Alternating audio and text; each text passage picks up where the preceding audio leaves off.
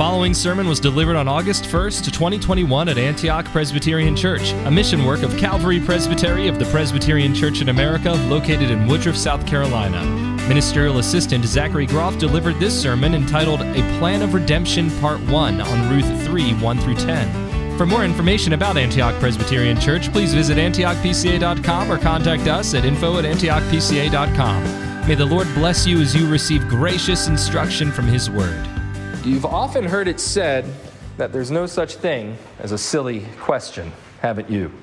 Well, I don't know about that. when you study the history of, uh, let's say, philosophy or theology long enough, you stumble across some silly, even pointless questions. Take, for example, this question When a pig is led to the market uh, with a rope tied around its neck, which is held at the other end by a man, is the pig led to the market by the rope or by the man? Evidently, there was a great and ultimately unresolved debate over this issue among philosophers and theologians in 12th century England. Now, that question seems rather silly to me, and I suspect it seems kind of silly to you. What's leading the pig, the rope or the man?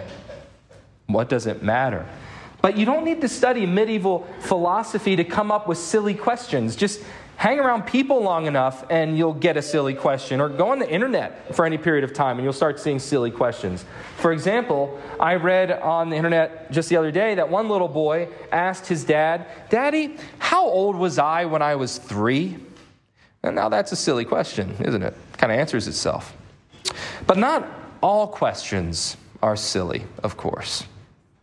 For the next couple of weeks, we will look at the third chapter of Ruth, in which Naomi, Ruth, and Boaz handle questions like what does redemption look like for Ruth and Naomi? Or more pointedly, who will redeem Ruth and Naomi? This question, in fact, has been facing Ruth and Naomi now for uh, a couple of chapters, hasn't it? Redemption's at the heart of the book. That's why I titled this series, The Search for a Redeemer. The first chapter established the need for redemption as the narrative brought us from famine in Bethlehem to uh, death and distress and tragedy and disaster in the pasture land or fields of Moab, and then back again. And the second chapter, it brings forth hope doesn't it? From the barley harvest in the fruitful fields of Boaz of Bethlehem. And now, here in chapter 3, with that very brief and cursory summary uh, behind us, the narrative slows way down. It's been several weeks, perhaps even a couple of months, since in the providence of God, Ruth happened upon the barley fields of Boaz, and her situation it comes to a head. It comes to a pivot point at the threshing floor after a great feast celebrating the harvest. Now, my approach to this chapter um, is a bit unconventional in that I'm not taking it all in one sermon. I'm going to break it up into two parts covering two different plans of redemption, two complementary but different ways of answering that question who will redeem Ruth and Naomi? Today, we will consider Naomi's plan of redemption. And then next week, Lord willing, we'll consider a modified plan laid out by Boaz as he brings some additional information into the mix. Now, what I hope to show you today is that the sincere search for a Redeemer is founded upon faith, marked by obedience, and results in spiritual blessing. The sincere search for a Redeemer is founded upon faith, marked by obedience, and results in spiritual blessing. I'll flesh this out in three parts. You could probably guess them. First, verses 1 through 5 detail Naomi's faith filled plan. Her plan founded upon faith, her faith filled plan. Second, verses 6 and 7 record Ruth's obedient search. Her sincere search for a Redeemer, characterized or marked by obedience, her obedient search. And then, third, verses 8 through 10 bring us to Boaz's blessed discovery. The blessed result, the result of blessing, and we'll find out who exactly is blessed in this case in Boaz's blessed discovery in verses 8 through 10. But we begin with Naomi's faith filled plan in verses 1 through 5. Like all uh, well thought out plans, Naomi's plan contains two features an objective or a goal. What are we aiming for here? And then action steps to get from here to there. What are we going to do to get there? Naomi sets forth her goal in verse 1. Look at it with me. Then Naomi, her mother in law, said to her, My daughter, shall I not seek security for you, that it may be well with you? Notice that Naomi is looking for something. She's on a search. She's seeking after something very specific in what follows in her plan. The New American Standard Bible here and the New King James Version render Naomi's sought after goal as security for Ruth. That's the word in our text. If you go and you look at the King James Version or the English Standard Version, they translate that same word as rest. And, and the other translations use the word home. I think that's what it is in the NIV and the Contemporary English Version. All three of these words, security, rest, home, all three are acceptable and faithful to the Hebrew text. You see, Naomi, her goal, what she's searching for, is a resting place, a secure home for Ruth, her widowed daughter in law. Naomi knows the pain of widowhood, doesn't she? In fact, recall from chapter 1 that Naomi's husband Elimelech, he died at least 10 years before Ruth's husband Mahlon dies. And so she has known widowhood much longer than Ruth has. Her heart, perhaps, in fact, I'm sure of it, if, if her words in chapter 1 were sincere, her heart is broken for Ruth because she knows exactly what it is she feels a childless widow. Whereas Naomi never remarried, it's too late for her. She hopes to find a husband for Ruth, that she might be redeemed out of her situation of desperate need. At first, she thought, well, this is impossible. Ruth's a Moabitess. Nobody in Bethlehem is going to marry her. But now, this idea comes into her mind this man, Boaz, he, he's a close relative of ours. Perhaps he. Perhaps he's the answer. Perhaps he will redeem Ruth out of her situation, and he will perform the function of a kinsman redeemer and marry Ruth. There's hope for Ruth now that she might be redeemed out of her situation of desperate need. Now, this is a noble goal. The establishment of a home in the wake of loss and tragedy, the finding of a husband for a widow or a wife for a widower, this is a blessed thing. We recognize how this is good. Surely you know of someone who's lost a spouse to death. Maybe you attended the funeral or had the surviving spouse to your home and you noticed the unique pain etched into his or her features. It's a singular uh, distress to lose a husband or a wife to death. But then, perhaps the Lord granted that friend of yours a new spouse and a new home, a new life, and new joys. Well, this is a good thing, isn't it? The same is true for those of us who have suffered greatly through divorce, too. It's a bit different.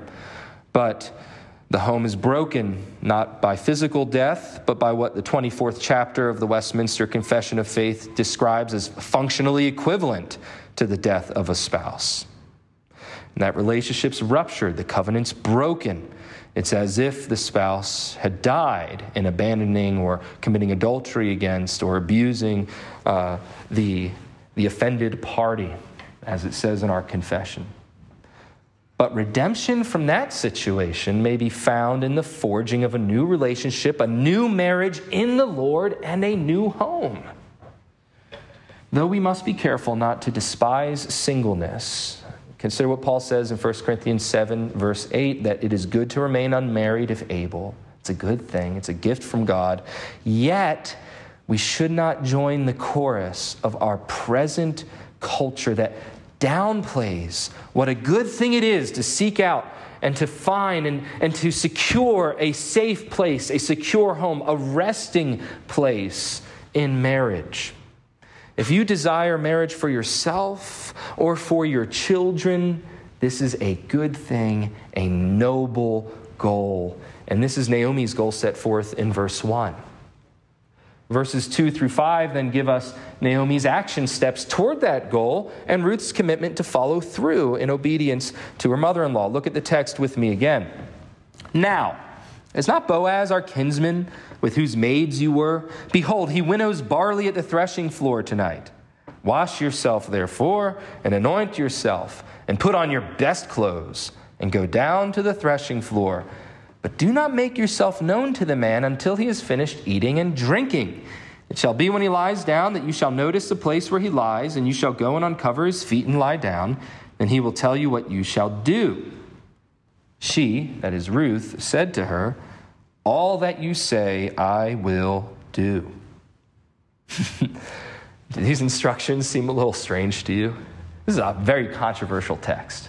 It's difficult to parse out what in the world is Naomi asking Ruth to do?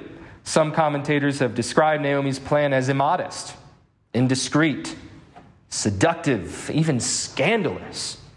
Certainly, her instructions are difficult to read for us. We could summarize Naomi's instructions in somewhat blunt fashion as Hey, Ruth, pretty yourself up, sneak into his bedroom, and wait for him to wake up. Then you'll know what to do. How does that strike you? I don't think that would be a very good summary. Because I don't think that what I'm insinuating there is what's going on in the text. At this point, I want to remind you that we are reading about a situation a long time ago in a very different historical context than our own. What appears to us to be immodest or even scandalous a, uh, may, in fact, be received entirely differently by another audience. So, like good detectives, as we sleuth through the scriptures, we need to consider the surroundings, need to listen for the dog that's not barking, point, look at what's missing here, and then also consider, remind yourself who's involved in this plan, who's involved in this situation. First, the surroundings, the threshing floor. It's not a very secretive place in which to approach someone in an immodest way. In another very familiar passage, uh, we have Gideon. He, he doesn't actually go to a threshing floor to beat the grain out of the chaff of his harvest because he's afraid of being seen. So he goes somewhere secret, I think into a cave or some kind of basement space uh, in order to, to beat out the grain. Because a threshing floor, as we see with Araunah the Jebusite uh, at the end of, um, at the end of uh, second Samuel. Um, the threshing floor is a very public place. It's a, it's a place everyone would have access to.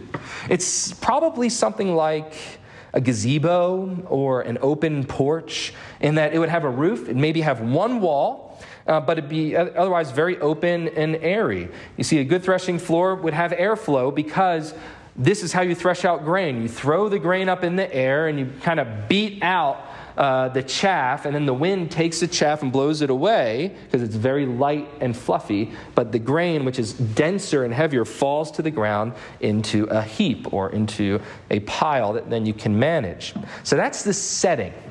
I don't think Naomi would tell Ruth to go somewhere quite so open and, and clear to the public eye as that to do something uh, indiscreet, so to speak. Second, it would be appropriate for Ruth to clean up and to put on her best clothes to attend the celebratory harvest meal, even if she wasn't going to approach Boaz. So I think Naomi's just kind of telling her, hey, take care as you do this. If Naomi had intended for Ruth to seduce Boaz, it's likely that she would have instructed her to paint her eyes. But she doesn't do that kind of like the immodest queen jezebel in 2 kings 9.30 or as described in jeremiah 4 verse 30 ezekiel 23.40 and then as suggested in proverbs 6.25 describing an immodest woman.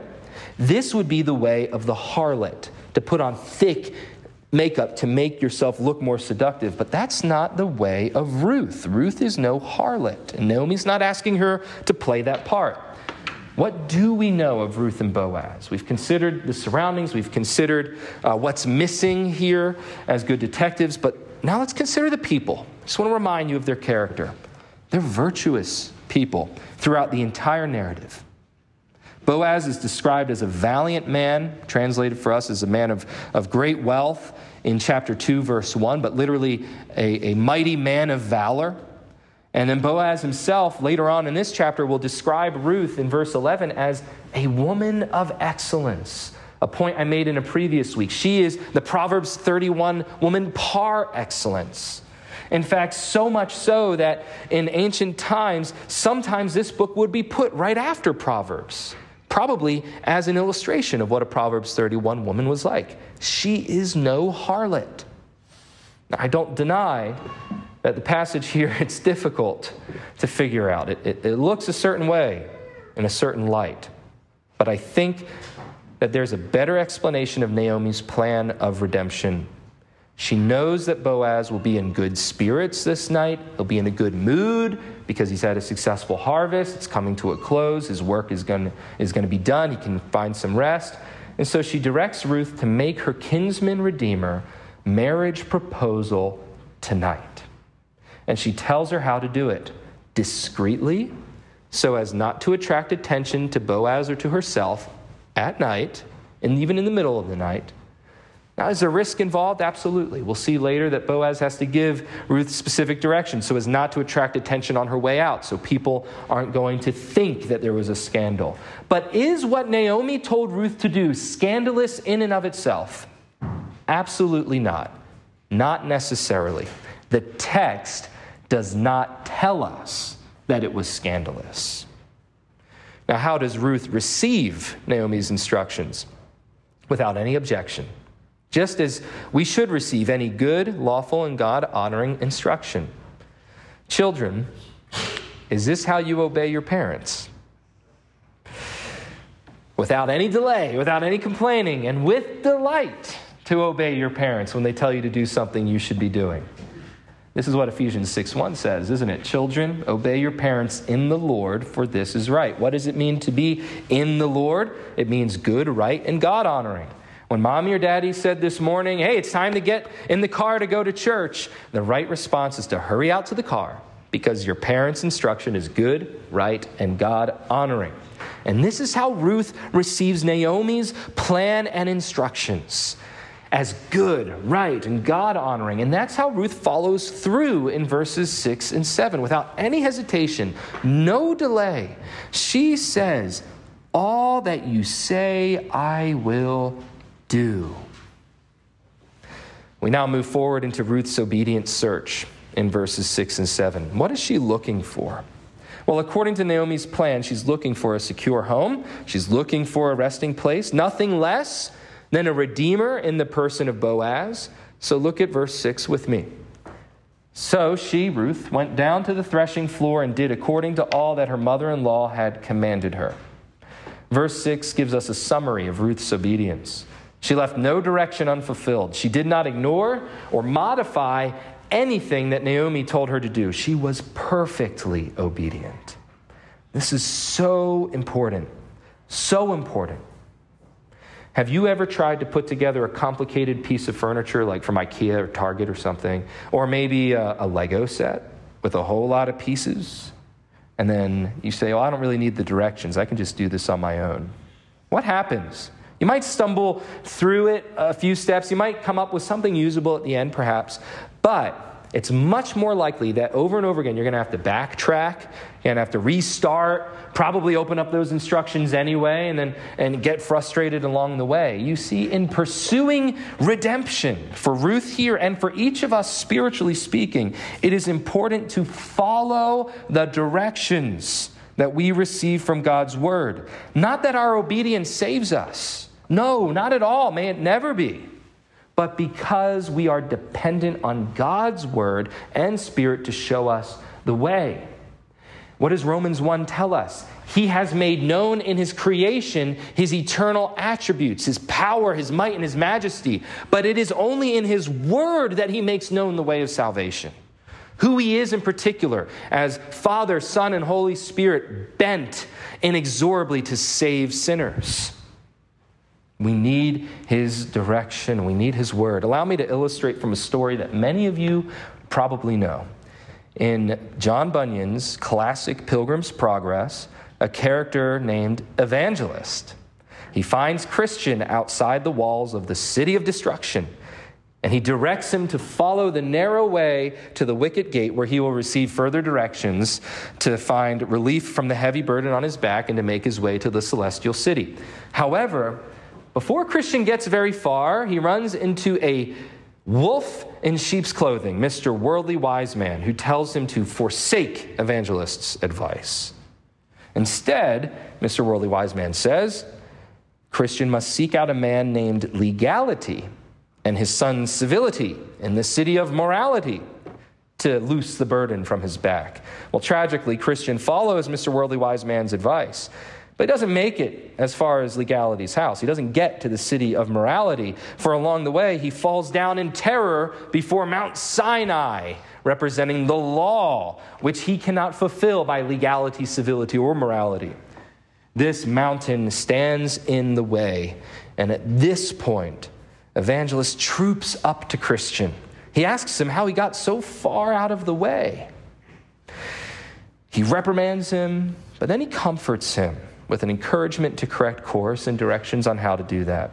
And this is what Bunyan wrote about the conclusion of their meeting. It's instructive to us as we consider the way of redemption, as we consider even Ruth's obedience and what obedience looks like to a plan of redemption.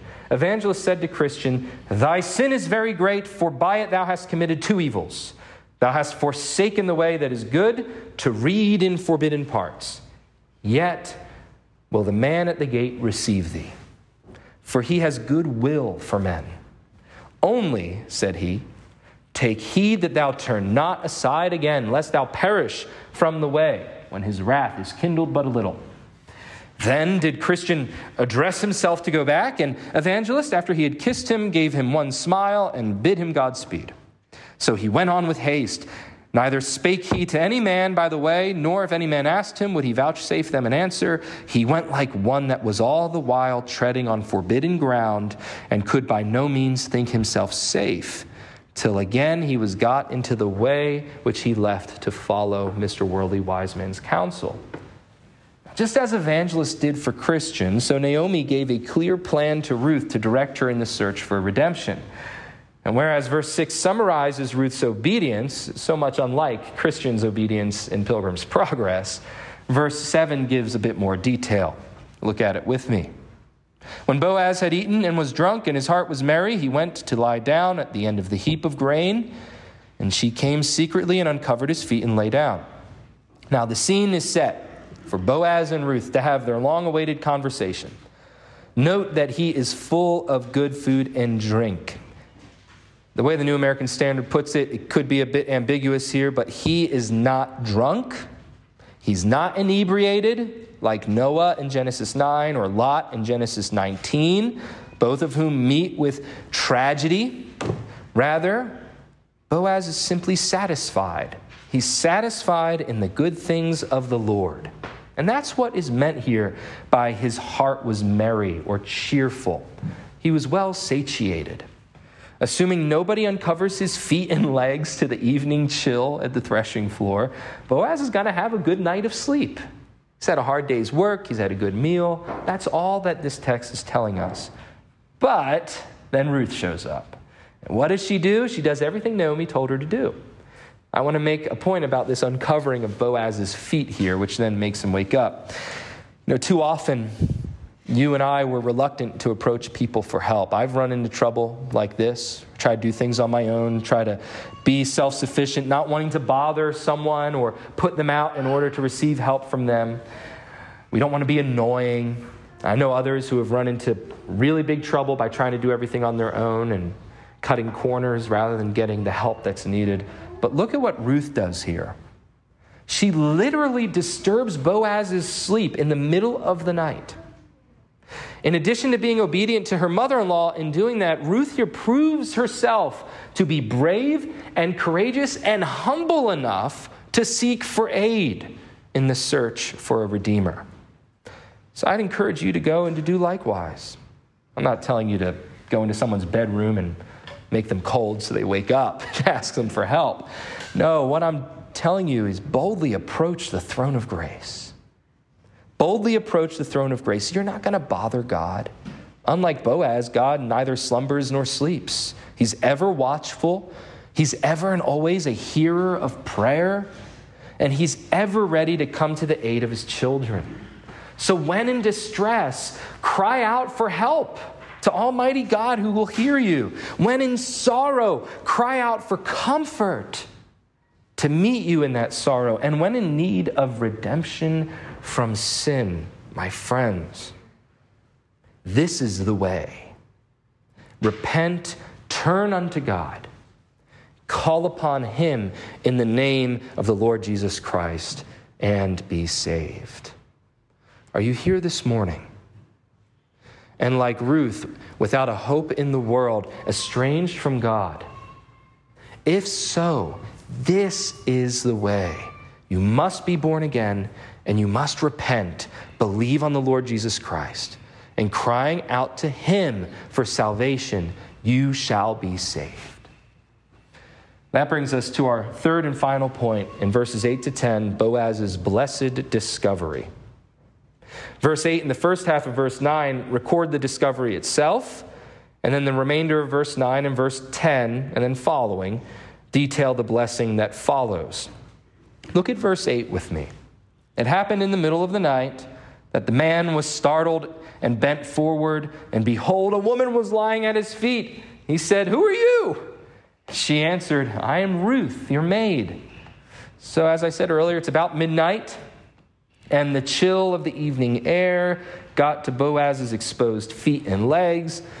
So, the text here, it says he was startled. Really, I think what, what's happening here is he trembled or he shivered from the cold and it kind of woke him up. So, he he doesn't bend forward so much as turn in his sleep, maybe, and then get up and rub his eyes, and he sees, whoa, a woman sleeping at his feet here in the threshing floor of all places. What in the world is going on? He thinks. It's dark. So you can't tell exactly who it is, which backs up my point earlier, actually, that um, Naomi telling Ruth to put on nice clothes wasn't to seduce Boaz, because the whole plan involved her actually approaching him in the middle of the night when it was dark. He couldn't see her anyway, but it was rather just to prepare for the Thanksgiving meal. But anyway, regardless, he asks, Who are you? Who's there? And, he just, and what he discovers here is very interesting, and his response is very interesting. Ruth says, I am Ruth, your maid. English, it might not really seem all that significant, just kind of matter of fact, but in Hebrew, there's significance to the word that she uses to describe herself as maid. The word maid here, it's different than the word maid servant in chapter 2. It's a different term. You see a maid servant in chapter 2. I'm not using the Hebrew words because there's no reason to, but the word maid servant in chapter 2, um, that position in society cannot marry the master, cannot marry the one putting her to work in the fields. Those maidservants are not marriageable for Boaz. However, a maid, as Ruth uses it in chapter 3, is somebody that can marry the master, quote unquote, in the situation.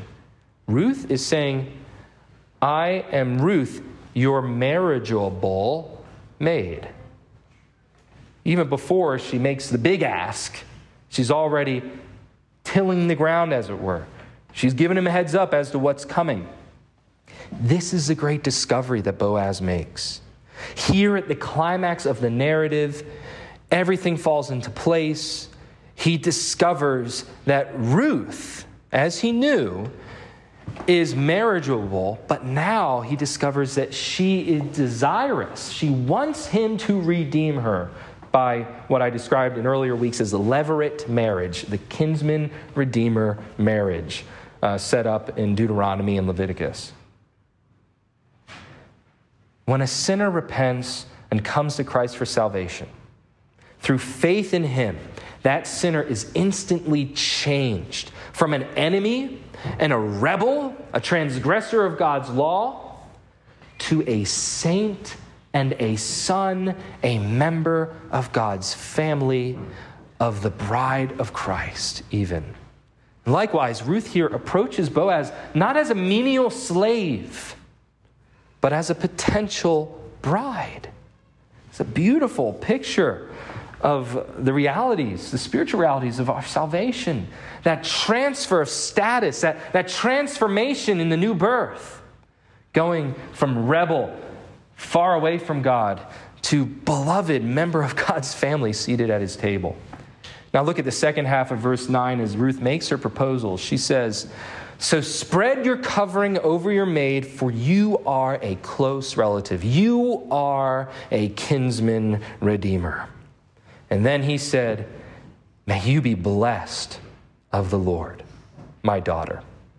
You have shown your last kindness to be better than the first by not going after young men, whether poor or rich.